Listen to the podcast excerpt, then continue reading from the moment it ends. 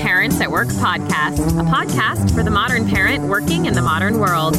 Join us as we interview leading experts in their fields to unveil the secrets working parents need to succeed at work. Welcome to the Parents at Work podcast. This is a podcast for people who want to succeed and thrive at work while they have kids. My name is Tom Spiegel. I am uh, one of the co hosts of this show, along with Lori Mihalich-Levin. The show is sponsored by the Spiegel Law Firm, where we represent people who have been wrongfully fired or afraid that they might be. And Lori has got a great program called Mindful Return that I'll let you talk about, Lori, and then we will introduce our guest and get going. Wonderful. Thanks, Tom. Yes, Mindful Return is a program that helps new parents transition back to work after parental leave. It's a four week online program that individuals can sign up for or that a bunch of employers, about 50 of them, offer as a parental leave benefit. So we're delighted to be here with all of you today. Last month, we talked to moms and dads in the legal industry. And this month, we're talking to both moms and dads in the HR field. And, you know, we've had the mom version, the mom episode already released. And now we're talking to several dads in the HR space. Today, we're here to talk to two different dads in the human resources field. First, we're going to have a conversation with Wiley Simmons and then one with Adam Kelly. And we did speak with both of these HR dads separately. So you'll hear one conversation and then the other. Wiley, if we could start off, can you tell us a little bit about your own personal working parent story to get us oriented to how you came to be where you are today?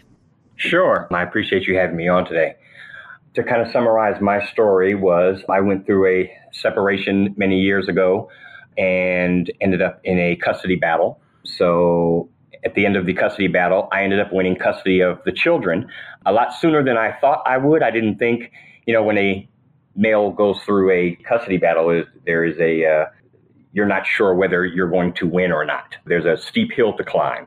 So to to have won my case and for the judge to say they will start living with you tomorrow was a big switch for me. Didn't expect that. You know, now I have to juggle two children on a daily basis as opposed to possibly seeing them every other weekend on a visitation schedule. And I have to balance this with my job because it's literally the judge gave me 24 hours to get myself ready.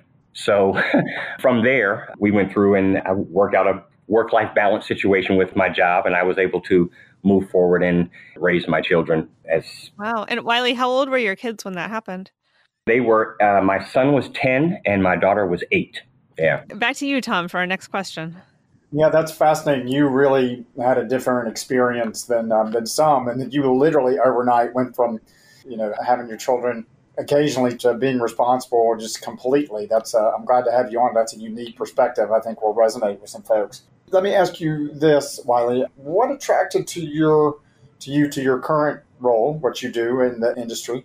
What attracted you to that job, even before you were thinking about kids? Okay.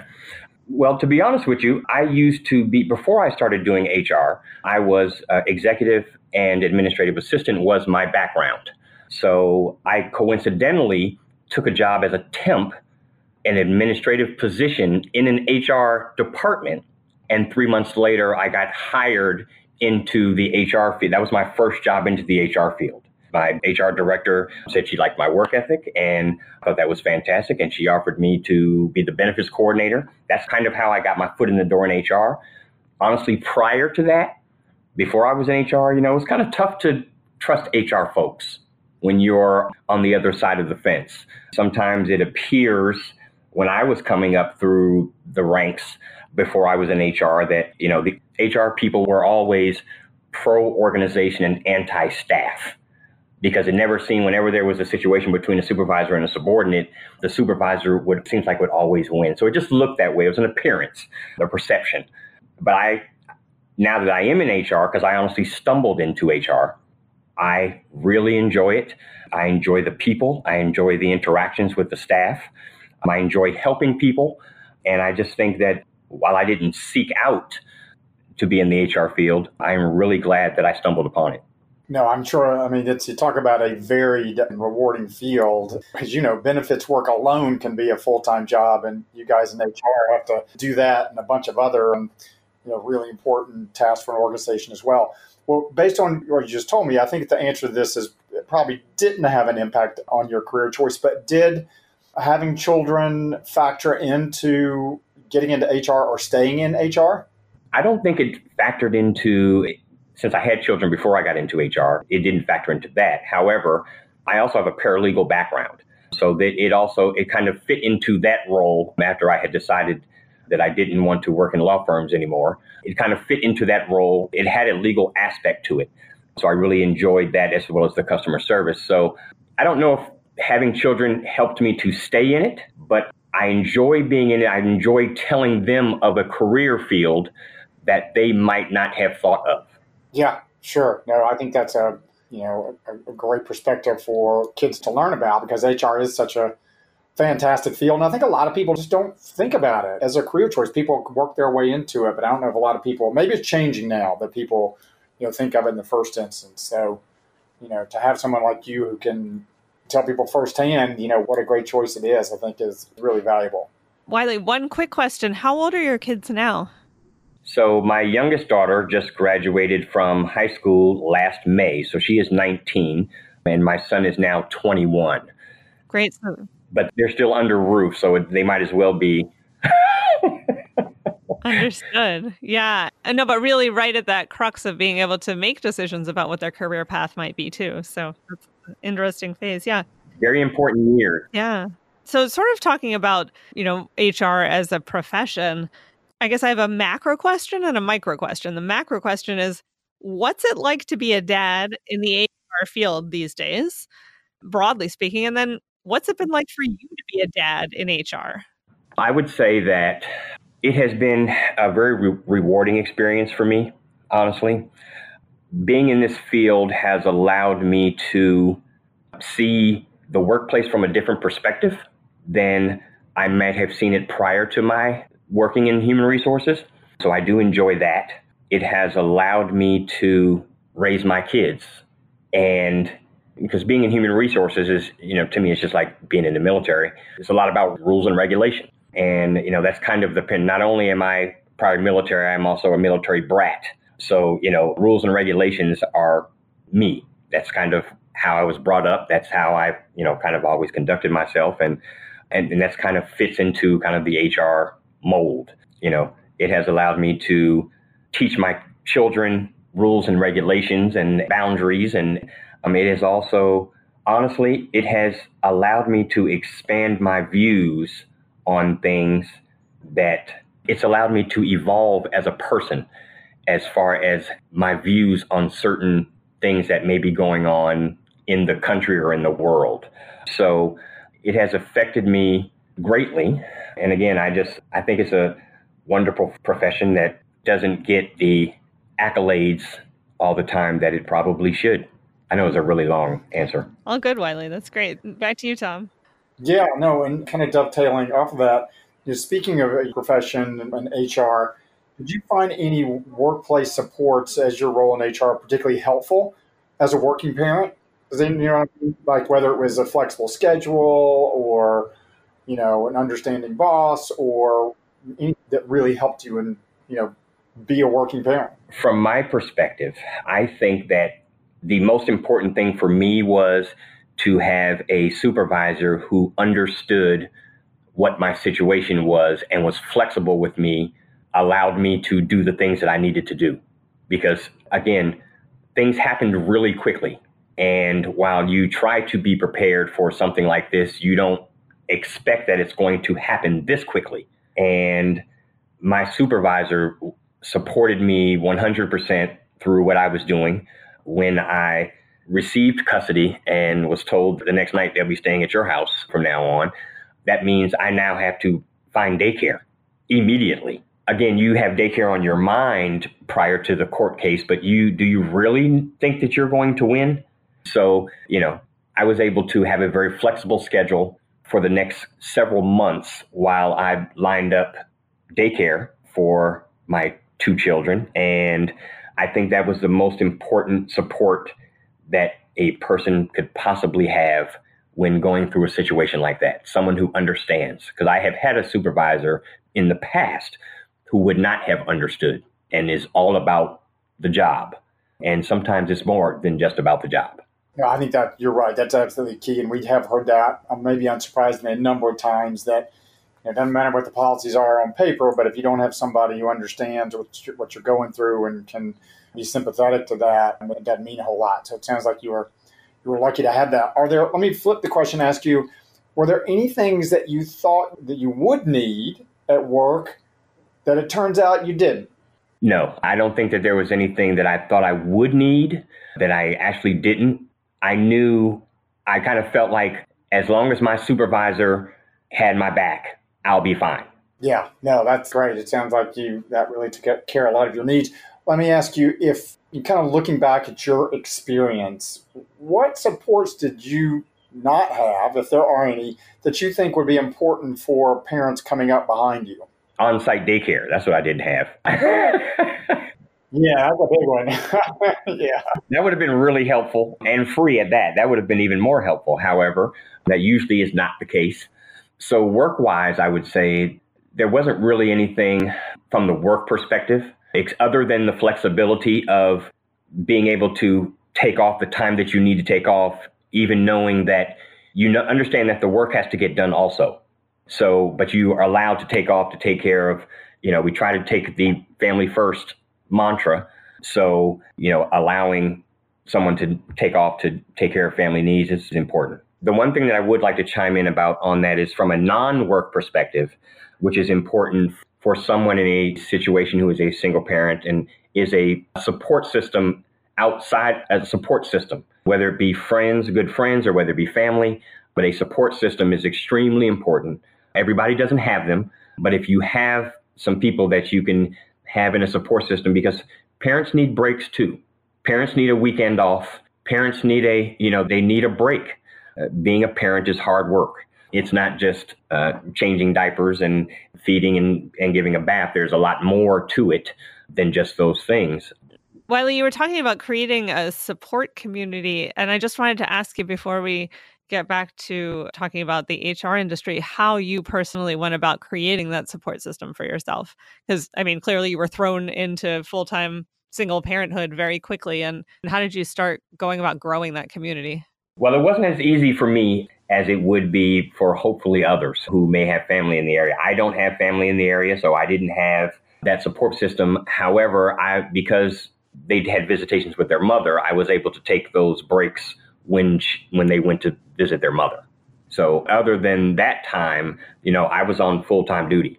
So, you know, when you have you're talking about your children, there are only certain people that you will leave your children with because are people that you trust, other people that you trust, talking about friends or family. So you want to, of course, I would go with family, you know, family first. But it's, of course, with when it comes to children, you want to leave them with someone that you can trust. But anyone that you, you know, that will give you, you know, a couple of hours off to go to a movie or anything, just a, a little bit of a break every now and then. Good friends or family. Again, I didn't have it as much because I may have had one or two friends who I might have trusted enough to keep my kids. But that didn't happen often. It was just, I just did what I had to do. Yeah, that trust piece is hard. And I feel like you're not alone in the sense of there are so many people in our country, especially today, who are living far from their families. And yeah, it's much harder to create that village than it used to be. Now, you mentioned wishing that there were on-site free childcare, which made me think we're in the wrong country because I'm sure there are, there are countries where exactly. they have that. But I'm wondering what changes are happening in the HR profession that are affecting working parents today. Maybe it's not free childcare, but maybe there are some other changes that are happening. Sure. You know, I would say that, you know, one of the biggest changes that has, has happened over the years is just the advancements in technology that allow people to do their work no matter where they are. And sometimes that allows you to be more flexible with schedules, with your work life balance. You know, I don't know of a whole lot of other things that are happening in the um, HR field that are, I mean, other than, you know, mandatory leave law, DC's come, you know, has the um, new law that's coming up. So there are states in DC that are getting on board with making sure that families who are having children or adopting are allowed paid time off in order for them to do the things that they need to do, including bonding with the child, which, you know, should not be limited to six weeks or eight weeks. So, you know, other than those two things, I'd like to see some things, some other things possibly come about, but those are the only two things that I know of kind of right now that are. And HR professionals must be currently tasked with learning about and implementing these new state and local laws that relate to paid leave and such, right? Okay, Tom, back to you. Okay, great. Wiley, I'm going to ask you this. What is your, what's the number one piece of advice that you would have for navigating life as a working parent? I would probably say to, there's nothing wrong with speaking to a therapist. There's nothing wrong with seeking professional help. We all sometimes feel overwhelmed and overburdened. I don't mean to say that in a negative way. I mean to say that in a positive way, that speaking to someone is a very good way to keep a very good balance between all of the things that you're trying to juggle as a single parent. Do not be afraid to seek professional help. I was just going to say that is that's profound and a great insight. You know, I went and saw a therapist when I was trying to when I had young kids and was struggling at work because I think, you know, I think there is this it's changing somewhat, but certainly a myth that you know we're supposed to know how to be parents instinctually and here are these children and you know just normal and you figure it out and you go to work and there's I think people put a lot I mean I certainly did you know like what's wrong with me? What's why why is there so much stress? And I think it's an important and brave thing for you to say that that's absolutely right. There's just you know if your if your car's having trouble you take it to a mechanic without even thinking about it. You know if you're struggling there are people out there you can go to you know to get help with from. Absolutely. If I could tell a quick story, real quick. So uh, I'm putting a little bit of my business out there, but for this subject, I'm okay with it. So many years ago, you know, when you kind of go through some things in life and you kind of feel like kind of a dark place, okay?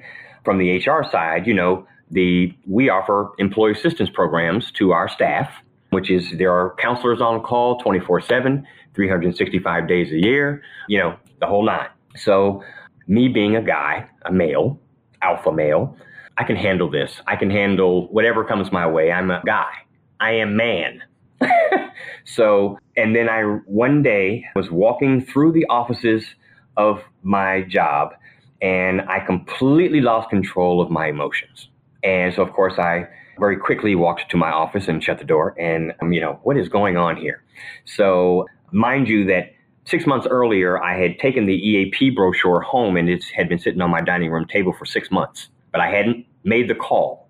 So that day happened, rushed to my office. That day I realized, you know what, this is bigger than you. Maybe you can't handle everything. That night I made the call and from then on I everything kind of moved forward and went well for me.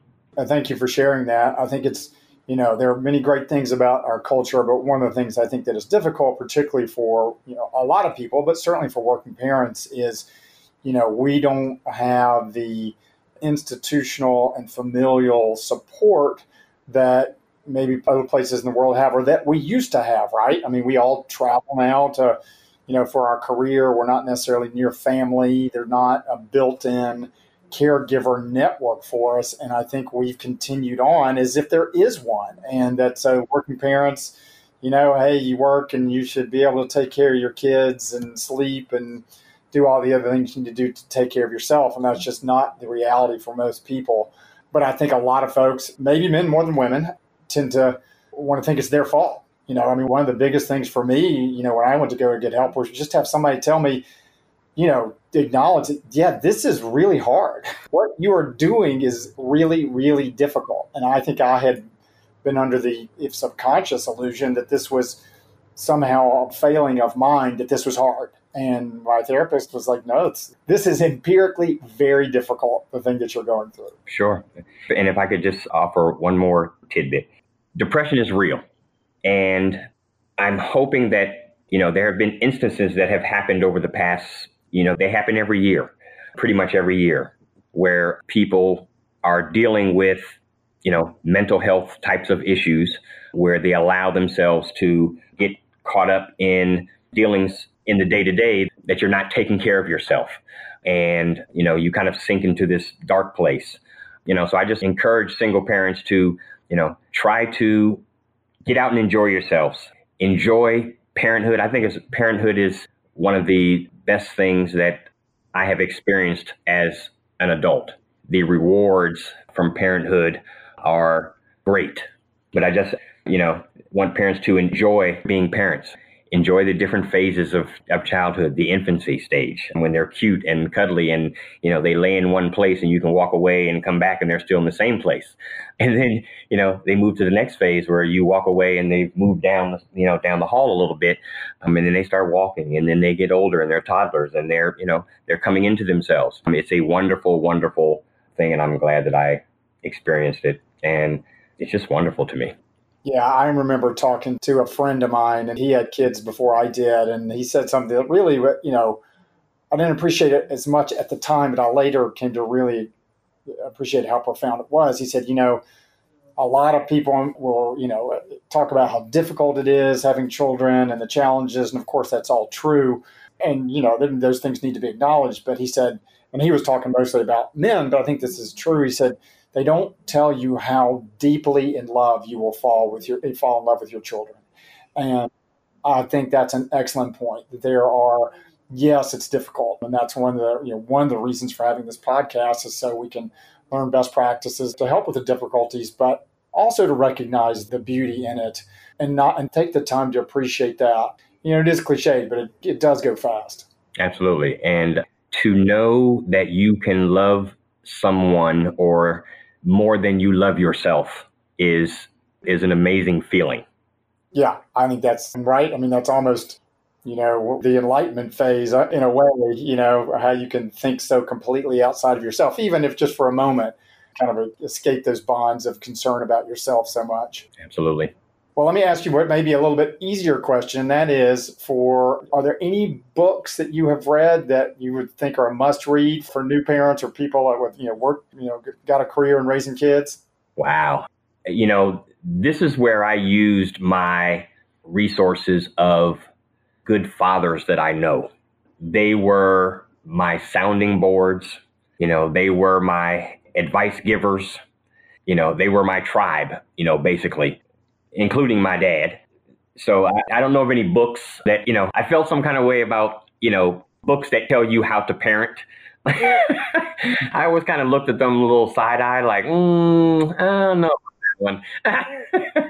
you know, so I just kind of take things from other people that I see that are good parents, and you know what I wanted to, what kind of parent I wanted to be, and you know, take things from bits and pieces from different people, and just kind of mold into my own, you know, trying to be the best father I can be. So no book. Yeah.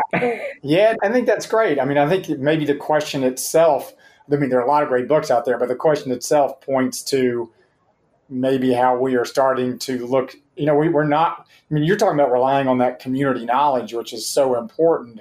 And maybe, you know, it'd be good to get back to some of that, you know, because I mean, not that I was on my own by any means. I mean, I certainly had my parents, but I just, you know, I think that's an excellent point is that in addition to books that, you know, we have each other to learn from. Well, I'm going to ask you one final question. And if you don't have one in this category, that's fine too. But was there any one piece of technology that helped you make it as a working parent? Oh, so yes, the gift and the curse, the cell phone.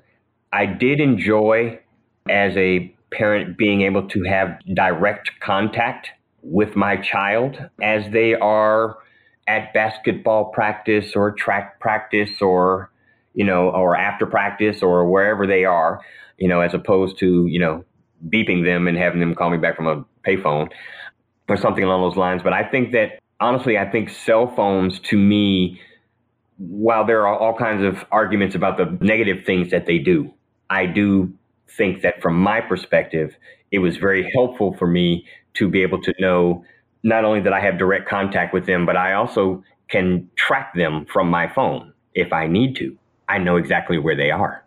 Yeah, it's a very powerful tool double edged as you uh, yeah absolutely. Absolutely. rightly recognize. All right. Well very good. That was awesome. Great stuff. All right lori i will turn it over to you to talk about coming up in our next episodes. Great. Thanks so much. So wiley i just wanted to say first of all thank you so much for your vulnerability really and sharing your working parent experience and your experience as a single parent. And I also just wanted to say thank you for raising the parental mental health issues in the way that you did. I know there's been a lot of talk recently about maternal mental health, but I think it's just as important that we be able to talk to dads as well. So thank you for that. I'm happy to continue on in this conversation with dads in the HR profession. And we did already kick off our conversation with respect to dads in the HR field with Wiley Simmons and had a great conversation with him. And today we are really pleased to be joined by Adam Calley, another HR professional who is a dad, uh, to give us his perspectives on working fatherhood. Adam is the principal consultant and founder of HR consulting firm ARC Human Capital LLC. He's the proud father of three terrific kids, a son who's almost 17 and twin 13 year old daughters, and he lives in Woodbridge, Virginia. Welcome to the podcast, Adam. We're delighted to have you today. Well, that's great because now we're all delighted because I'm delighted to be here. Thank you very much. Wonderful, Adam. So let's kick this off with just a really broad general question for you, which is can you tell us a little bit about your personal working parent story? Sure. When my son was born, I was actually not in human resources uh, for very long. I had just started in the field maybe a couple years. And actually, that was one of the reasons I got into the field. At the time, I was in the hotel business, which I loved and, and enjoyed. But to be blunt, it's not very conducive to a traditional family life hotels being open 24 hours a day, seven days a week, 365 days a year, including every major holiday. So, as my former wife and I were considering starting a family, I didn't go into HR just because I wanted to be a dad, but it was definitely a reason to do so.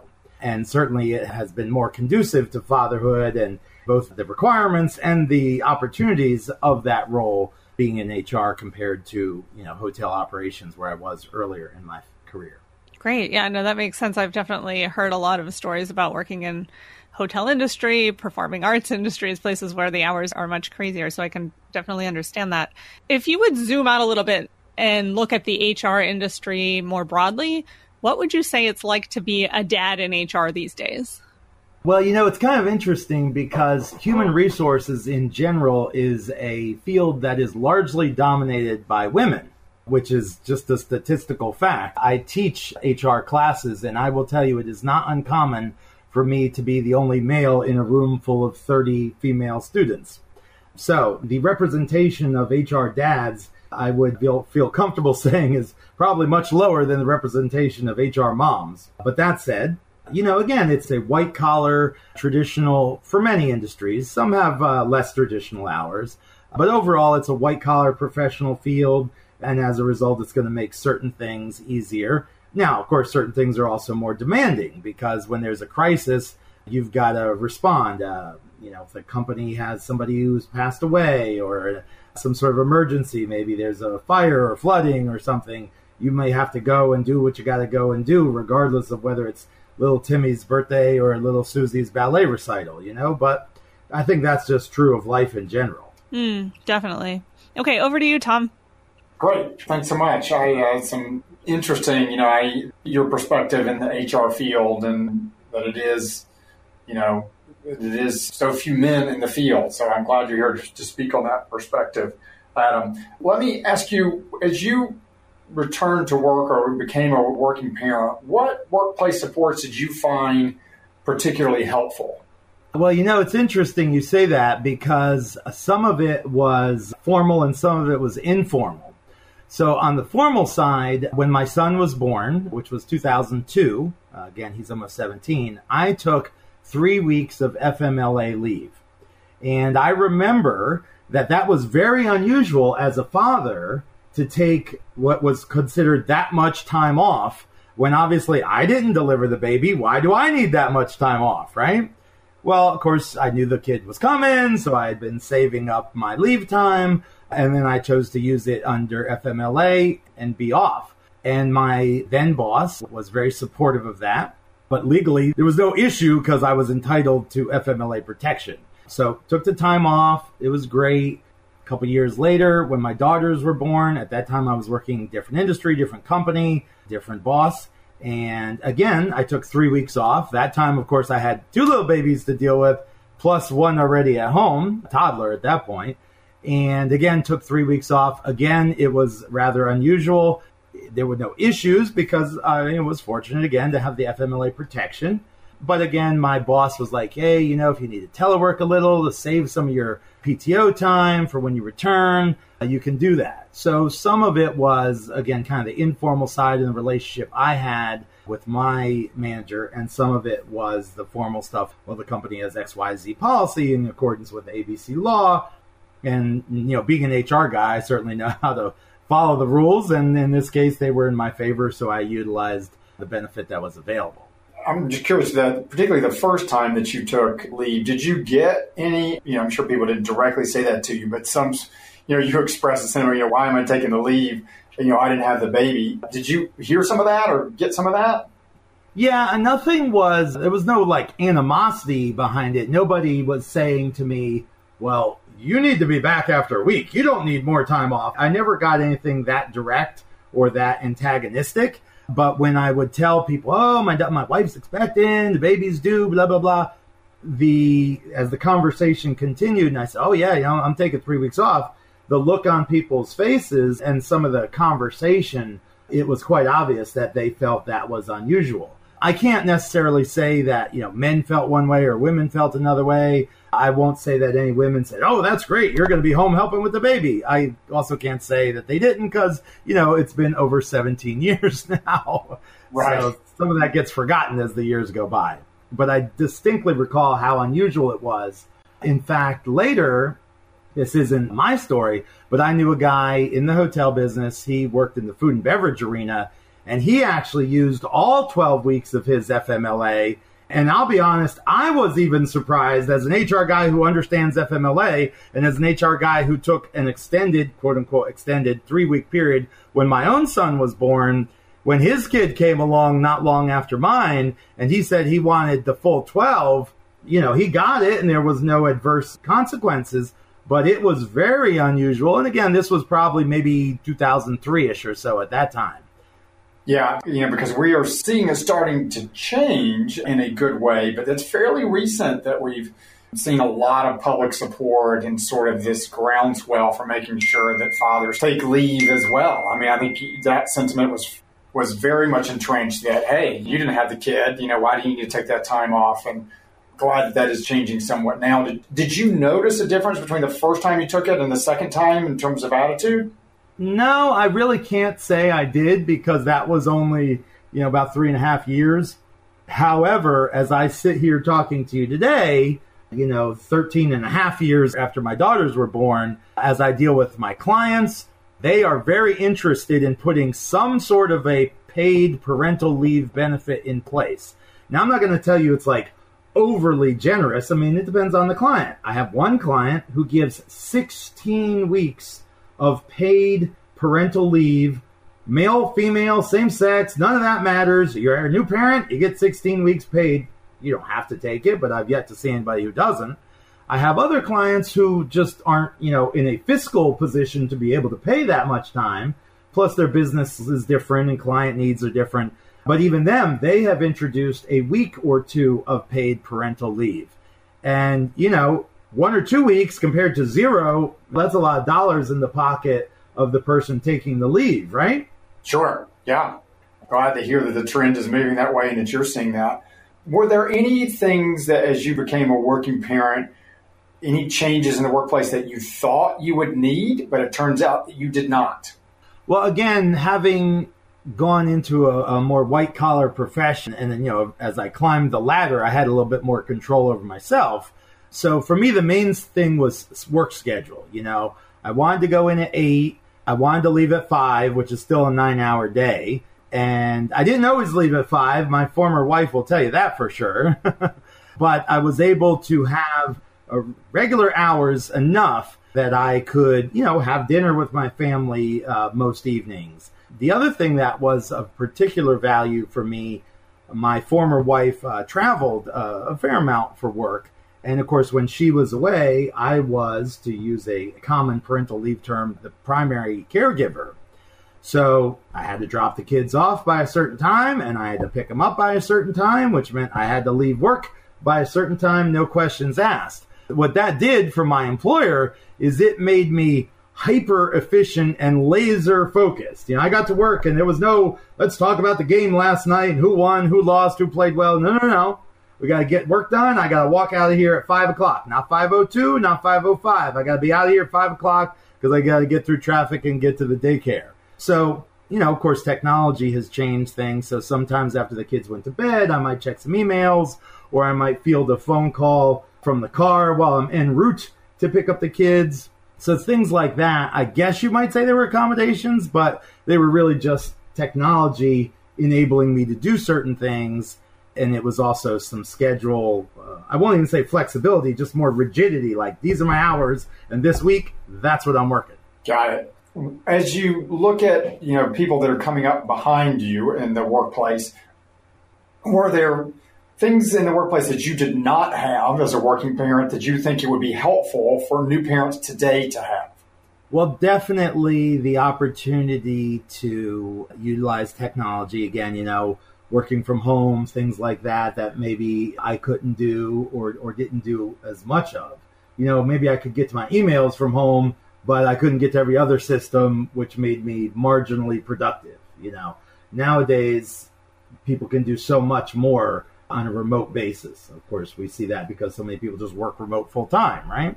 Don't even come to the office. Maybe they're not even in the state of their office. So there, there's that. There's also, I think, as you said a few minutes ago, an acceptance, not work life balance, because that term is starting, I think, to fade from use, but more this work life blending that work and life and life and work, it's all just life. It's all just, I'm living and I have to be employed.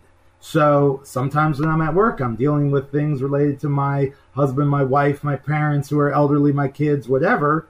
And sometimes when I'm at home, I'm dealing with things that are work related. And there's this very much, you know, give and take and ebb and flow. It's interesting, you know, modern progressive company uh, will see that and accept it and embrace it. Whereas some other companies that still have maybe more of an old school mentality, well, they think it's great for you to work on nights and weekends but heaven forbid you take a personal call or need to come in a little late or leave a little early. Those are the companies I think that are going to go the way of the dinosaur because if they think they're going to have their cake and eat it too, meaning that their employees will be dedicated to them when they need them and that they don't need to give on the other side, eventually they'll have issues with turnover, with poor comments on Glassdoor and on Indeed and things like that, and maybe issues with uh, you know the amount of time jobs stay open because people will be like, well, why do I want to work in a place that you're going to abuse me? I have family obligations, and those matter too. Yeah, I think that's an important point that the marketplace itself may be driving some of the changes that, you know, they need to be more, we see, need to see more of, and that is, you know, workplace flexibility and dealing with all kinds of, you know, issues that come up in life, uh, whether it's child related or not. Absolutely. And you know what's interesting nowadays is, you know, thanks to that magical, mystical thing we call the internet and social media, everybody can know what other companies are doing or not doing, as the case may be, so much easier than in the old days. You know, I mean, here we are, you know, we're broadcasting live from the East Coast today, but we all hear about what kind of things are going on in the tech industry in the San Francisco Valley or what's Google doing or what's Apple doing. And we're not in the tech field. We're not even in that geography. One of the examples I use when I teach sometimes is how the tech industry has introduced a benefit. You know, many companies always trying to come up with new benefits to be uh, competitive, a benefit that enables women to freeze their eggs. Because when women in that tech space have their babies, quote unquote, and I'm putting air quotes around this, too early, women can get basically off track in their career, kind of put on the mommy track, as I've heard it called. And so by delaying having children until later, they can advance further in their career such that having the kids later doesn't adversely impact them as much. Well, how do you hold off on having kids when, you know, every day you get older, I get older, your body gets older, right? Oh, well, we'll just freeze those eggs at age 26 and you can work until you're 38 and have them then. Now, I'm not a biologist, I'm not a scientist, I do not work in the tech field, Silicon Valley, etc., but that's a pretty wild and crazy benefit it often gets some interesting looks and chatter when I share it in classes. And that's an example of where a more progressive business is taking into account what their workers have in mind from a family point of view and how it intersects with those same workers as workers in the field, in the industry. Yeah, absolutely. All right, very good. Lori, I will turn it back over to you. Yeah, I've really been listening with interest in your comments here, Adam. Egg freezing just doesn't seem strange or unusual to me. And maybe it's just, you know, sort of the world that I've grown up in where it is a more common scientific development. I loved your reference to work life blending. You know, in the conversation that we had with some HR moms not too long ago, we were using words like integration and simply life, as you said. And that concept of balance is indeed going out the window. And before I turn to my next question, I was also sitting here nodding and smiling as you were talking about that hyper efficiency that you get as a brand new parent when you have the hard stop for kid pickup or whatever at the end of the day. I had this blog post I wrote called There's No Time for Drama When You're a Working Mama.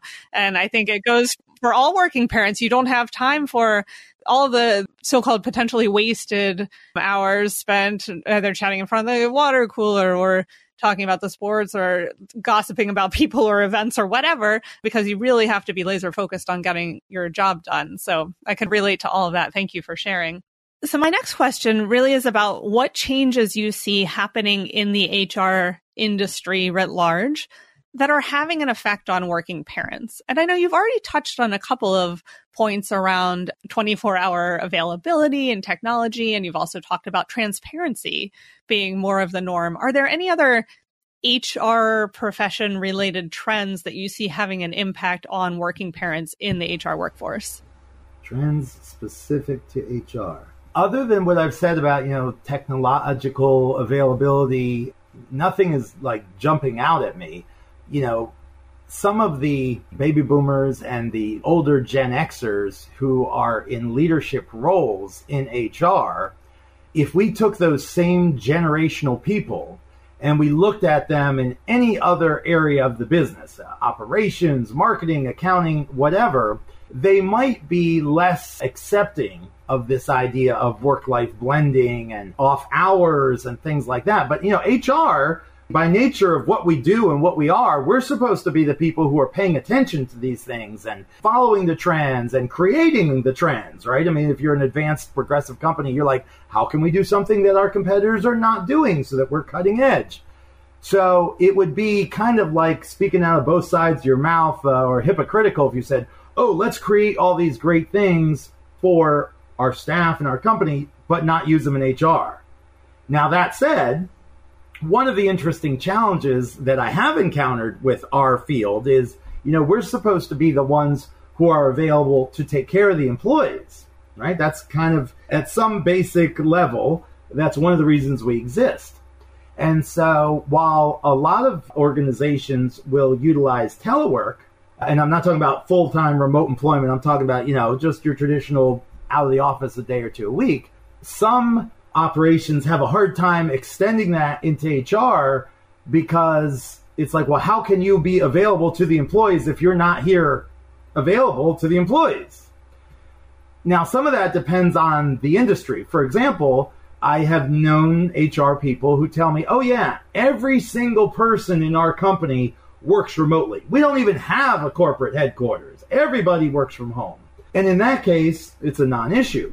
But if I use my hotel days as an example, everybody, for, and of course, this is going back uh, 16 plus years here, everybody was working in the building. And so if somebody needed HR, they either called you up at your desk or they walked down and knocked on your door and they came and spoke to you. So, of course, uh, things have changed in the last 16 years. I'll acknowledge that, but just using that as an example, if I'm working from home that day, am I as available to a blue collar professional who's there working their shift and wants to come and catch me at their lunch break or in the morning before their shift or in the evening after their shift? Well, the answer is no.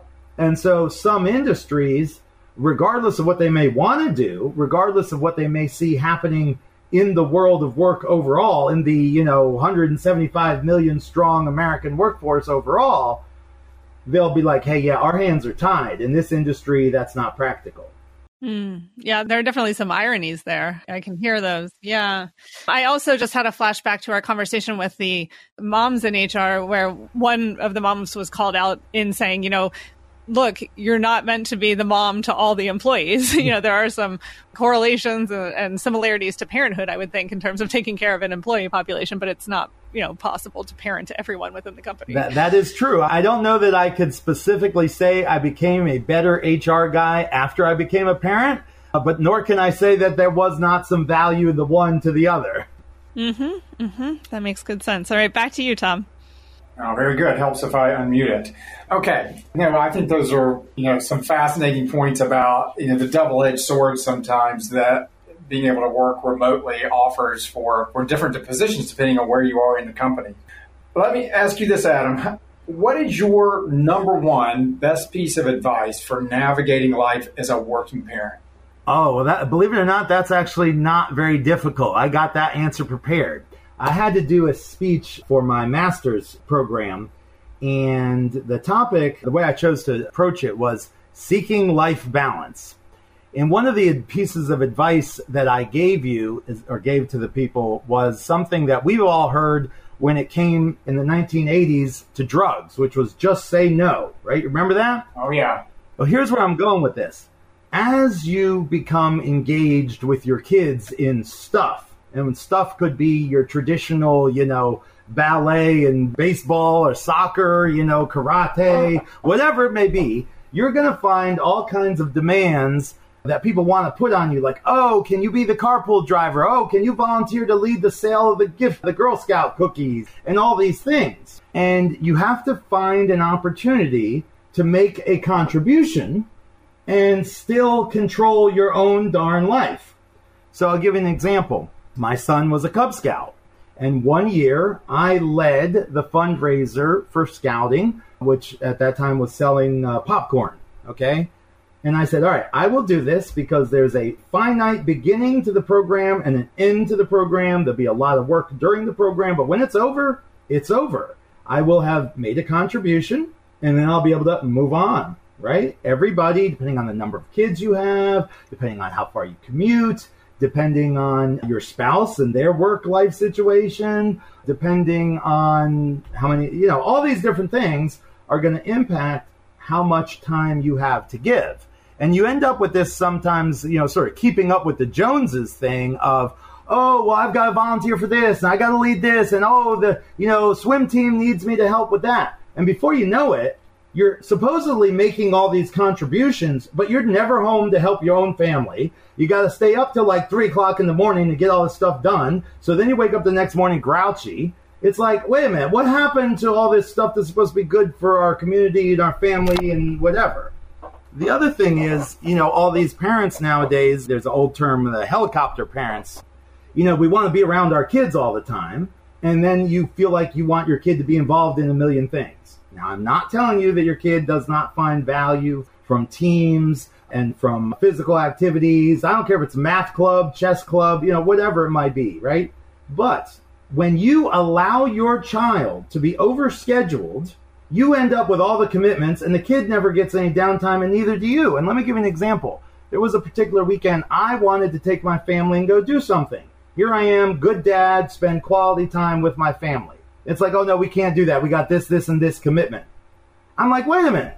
You're telling me that I want to spend time with my own damn family and I can't do it because the family's committed to everything else but the family. Is anybody else hearing the craziness of this statement besides me? So my point is this. I'm all for involvement. There's value from it.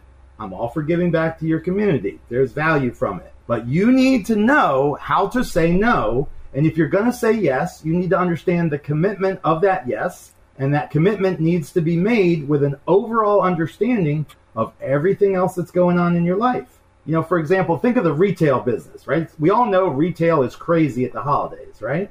So I will tell you, anybody who works in retail would be crazy to volunteer their time to do some, I don't know, Christmas pageant at the school when their business is crazy at that time of year.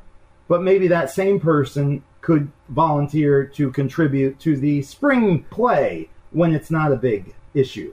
So you need to understand all the moving parts. Because now let me take it back to the point of view as an HR person, as a business owner. I respect that you want to commit to your community and your children. And there's value to that. And it helps you as a human being. I recognize the value of you being sort of uh, balanced out by that stuff. But I pay you to do certain things, and your employer pays you to do certain things, and there's work that needs to be done. And so if you find yourself always needing to walk out the door right at five o'clock, and oh, when we do a company happy hour and we announce it a month in advance, and you can't come, eventually there are downsides to all those things. So my point is, committing to the family does not mean not committing to the work, just as committing to the work does not mean not committing to the family. And if committing to the family means these outside things, you know, fundraisers and pageants and sports, you better be careful and understand the total value of that commitment. Because before you know it, you have committed all your time and you don't have time to just be a family anymore, which seems kind of crazy to me.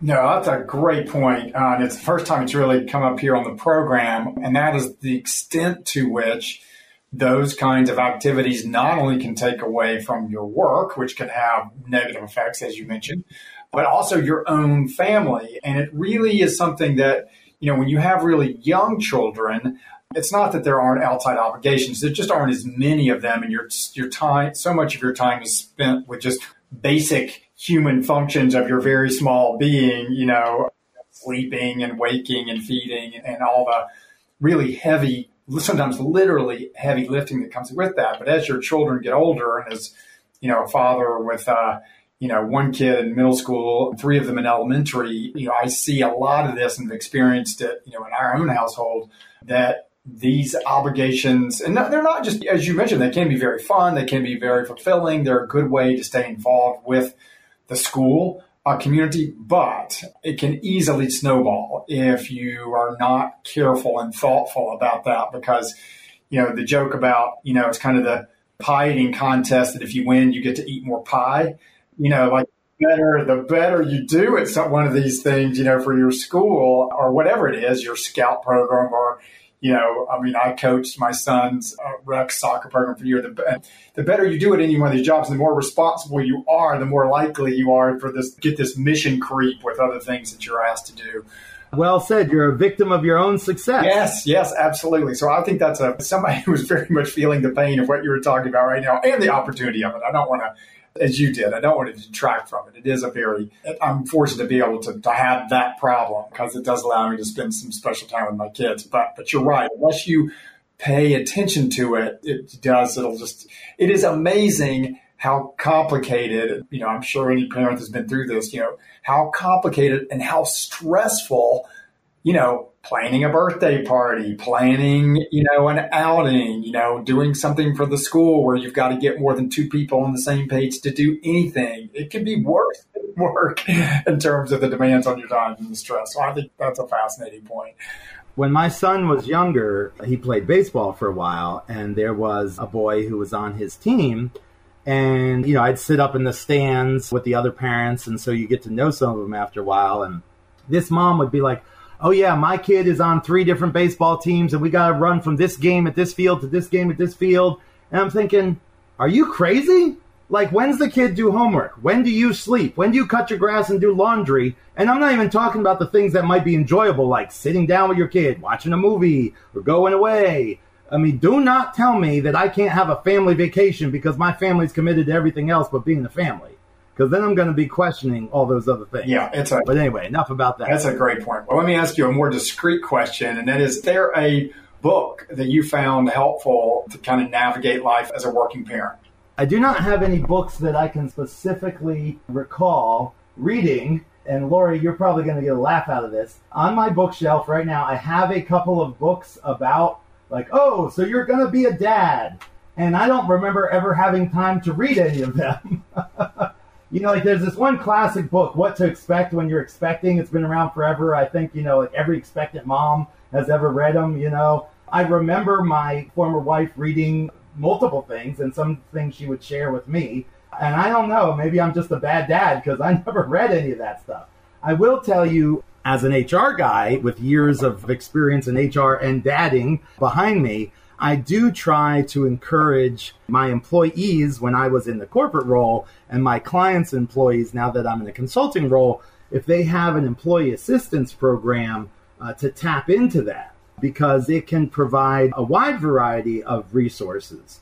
Sometimes it might be a something a podcast. Oh, here we go, right? But in the old days, I would have said, you know, a CD that they could listen to, or some sort of uh, you know papers, not like a full book, but sit down and read three or four pages that might be insightful, but a little bit more bite sized, thus manageable. Yeah, I think that's a good point. Sometimes you're, ironically, being a parent limits your time to read material about parenting. yes, yes. And, you know, I was a typical guy growing up as a kid in that I made money washing cars, cutting grass, and doing things along that line. I never babysat and I'm not trying to be sexist. I'm just a child of my age. I'm a product of my age, you know? And so that's how I made money. Whereas, you know, many of the girls that I knew at that age were making money by babysitting. And so when they became parents, they had some level of familiarity that boys did not have. And I'm speaking in generalities, and by no means is it supposed to be a continuation of that way today or, or a comment that's an insult. It's just when I became a father the first time, I was like, what the beep do I do with this thing? Because I had no clue. Fortunately, my former wife was a good teacher. Yeah, that's good stuff. My final question for you, um, also just a good question. Is there a piece of technology or an app that you found that was you really relied on as or continue to rely on as a working parent? Well, certainly anybody will tell you that their phone is never far from their hand. And I will tell you that when you're managing uh, the schedule of multiple people, it's even more critical. Again, you know, I know my kids are maybe a little older than some people who've, who've been on the program. So I have to make my kids put things into their phones and their calendars so that they understand, you know, don't schedule this and don't schedule that because we've already got something else booked. On the flip side, when they schedule something, I tell them, you know, you need to let me know. And they have mostly learned, I mean, they're still kids, but they've mostly learned to ask first before committing, you know. So a couple of weeks ago, my daughters, because they're same age and same grade, et cetera, they have a lot of the same friends. And so both of them were invited to two birthday parties in one weekend. One was a Saturday evening, the other was Sunday morning. And and I so I had to get both of them to their respective places and had to, you know, gifts for the birthday girls and get them wrapped up and all that kind of stuff. And so they called me and they were texted me actually, and they were like, "Hey, Dad, I've been invited to this. Do we have any plans?" Well, hold on, let me check my calendar. And of course, I checked it, and everything was good. I do know many parents nowadays, when their kids get to that age, which of course is very young because kids are so tech savvy nowadays, they will have a family shared calendar where everybody just gets used to looking at it and adding and deleting and moving things on it.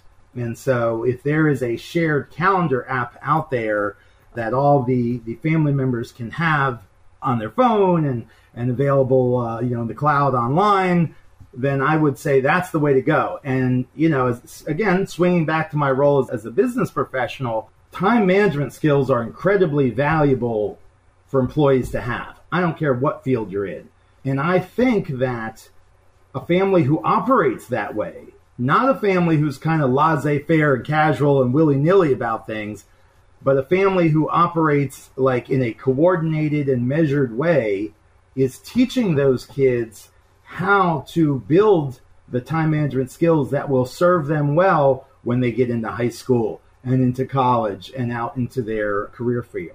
Whereas the kid who doesn't have that regardless of the family impact, they're like, oh, yeah, I have this homework due. I forgot about it. Oh, dad, you took me out to King's Dominion. That was great, but I got this project due. And now it's Sunday afternoon and we're hurrying up to start.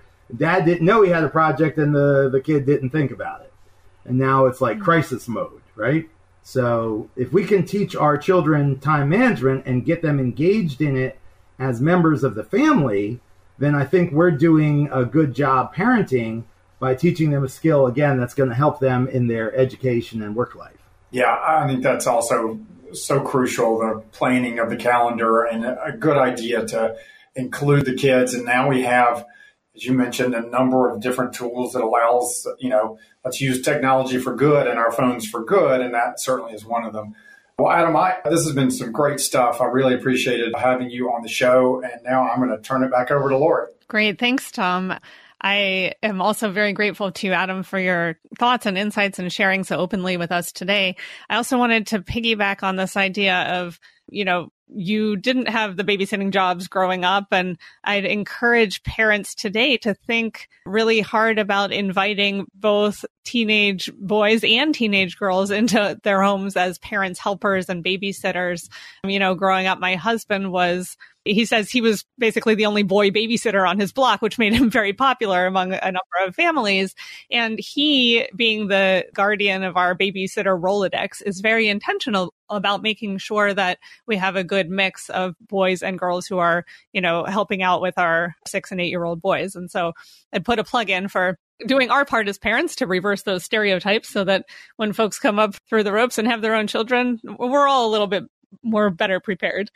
So again, thank you so much to Adam and to Wiley for your really thoughtful insights on being dads in the HR profession, especially given what we know about how men are perhaps the minority underrepresented in the HR field. We're really delighted that you were able to spend some time with us.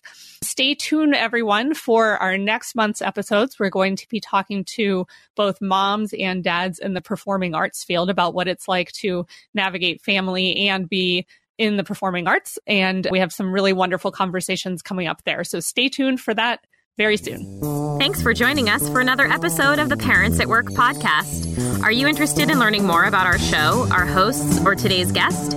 Do you have a comment or question you'd like to share with the Parents at Work community? Then contact us at www.spigellaw.com slash podcast. We'll see you next time.